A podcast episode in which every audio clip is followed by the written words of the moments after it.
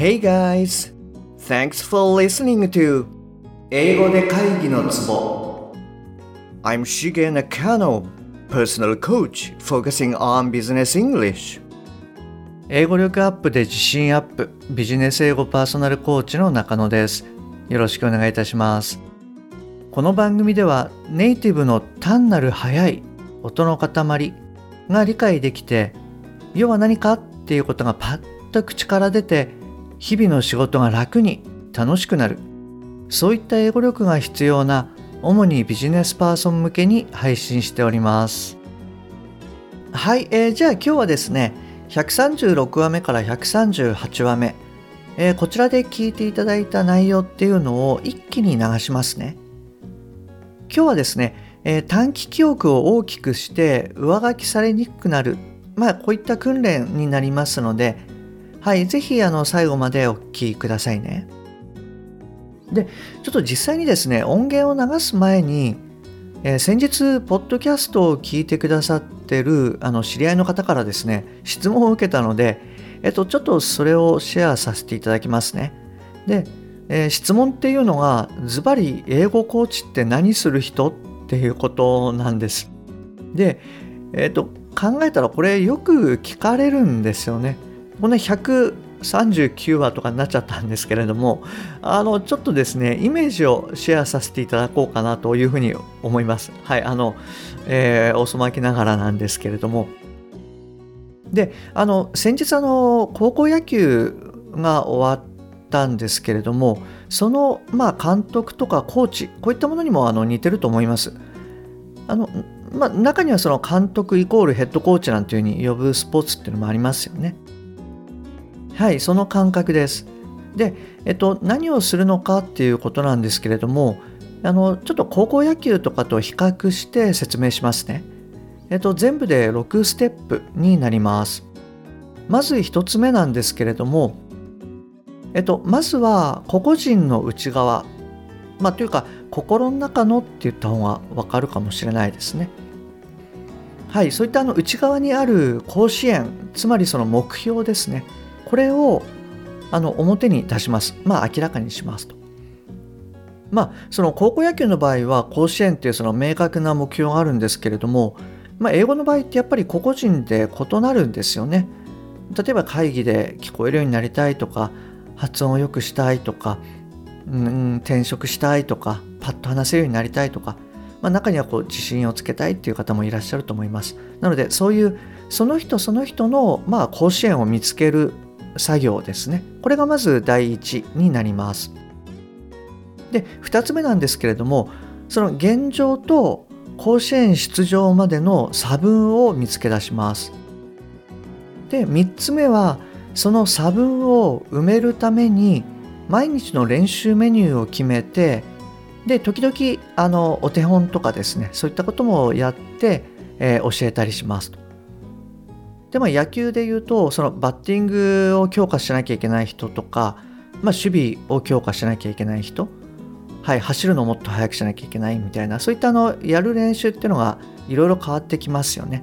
でそれと同じでその強化すべき点が何なのかっていうのを見つけてメニューを組むっていうイメージです。はい、で4つ目なんですけれども、実際のその練習状況を見てですね、ちょっと肩が上がってるよとか、もっと腕を大きく振ろうとか、腰が高いよとかですね。はい、そういったアドバイスをしてあげる。で、時にはもう野球なんかやめてやるよみたいな、そういう選手もいるかもしれないんですけれども、なんでそう思うのかとかですね、そういった悩みとかを聞きながら、軌道修正みたいなこともやります。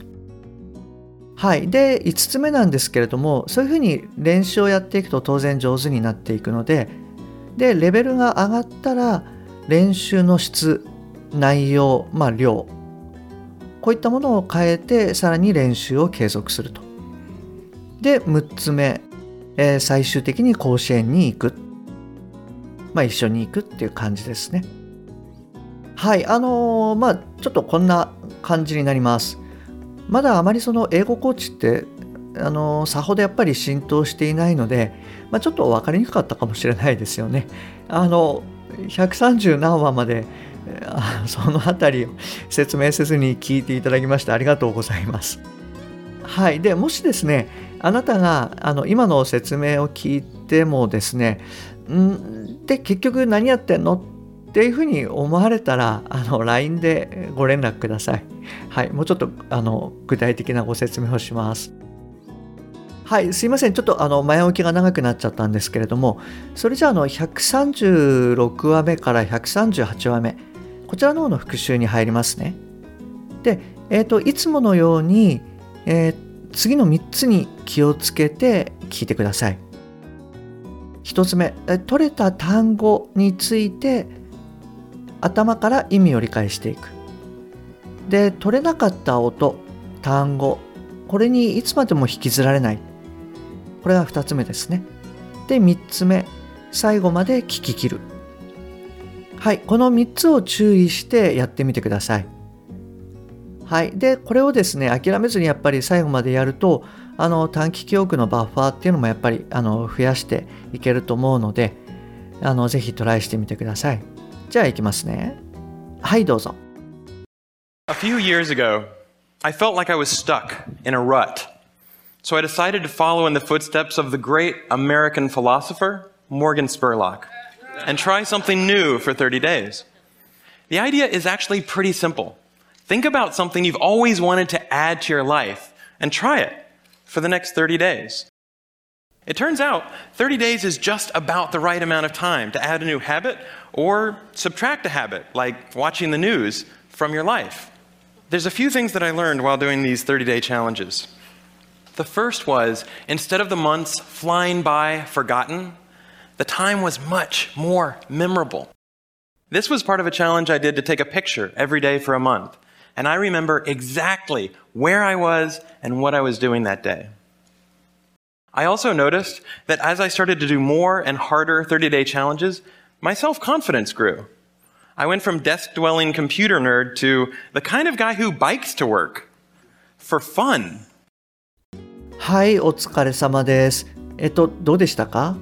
ちゃんと最後まで聞き切れました？じゃあちょっと長いんですけれども、もう一度だけトライしてみてください。はい。で、繰り返しになっちゃうんですが、取れた単語で頭から意味を理解する。取れなかった単語はもう引きずられない。最後まで聞き切る。はい。この3つがポイントです。じゃあいきますね。はい、どうぞ。A few years ago.I felt like I was stuck in a rut. So I decided to follow in the footsteps of the great American philosopher, Morgan Spurlock, and try something new for 30 days. The idea is actually pretty simple.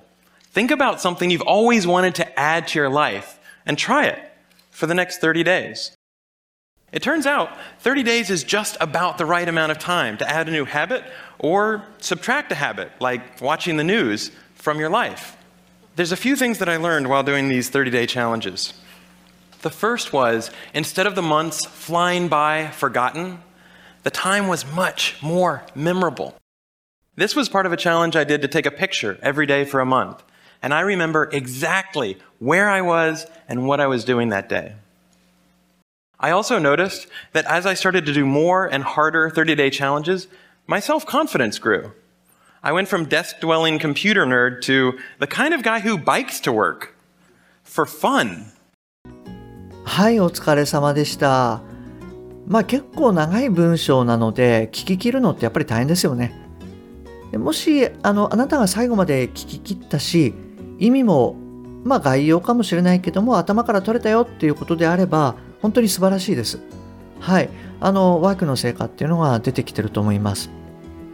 でもしですね、あなたが途中で諦めちゃったとか、聞き取れないところに引っ張られちゃったっていうことがあるようでしたら、今回の文を改めて聞いていただくか、もしくは次回のリスニングウィークでですね、改めて頑張っていきましょう。はい、慣れればできるようになるので大丈夫です。一緒にワークしていきましょう。はい、じゃあ今日はですね、こちらで終わりにしますね。で、次回はですね、ローマの休日の最終回ですね。はい、こちらの音読をやりますので、ぜひお聞きくださいね。はい、今日もですね、最後までお聞きいただきましてありがとうございます。番組に対するご意見、ご感想、ご質問などは、番組の説明欄に LINE の URL を記載してますので、そちらの方からご連絡ください。もしくは、@shige-eng-coach、@shige-ing-coach、こちらの方で探していただくと出てくると思います。でもしあなたのお近くにですね、英語が聞けなくて辛いとか、パッと話せなくてストレスがあるとか、一人で自宅からテレカン出てるんで大変とかですね、そういった方がいらっしゃいましたら、ぜひこの英語で会議のツボの URL をですね、そっと送ってあげてください。はい、一人でも多くの方に、役に立てていただけると嬉しいです。それじゃあ今日はこちらで終わりにしますね。はい、また次回お会いできるのを楽しみにしております。Okay, that's all for today. Thanks for listening. See you next time. Bye bye.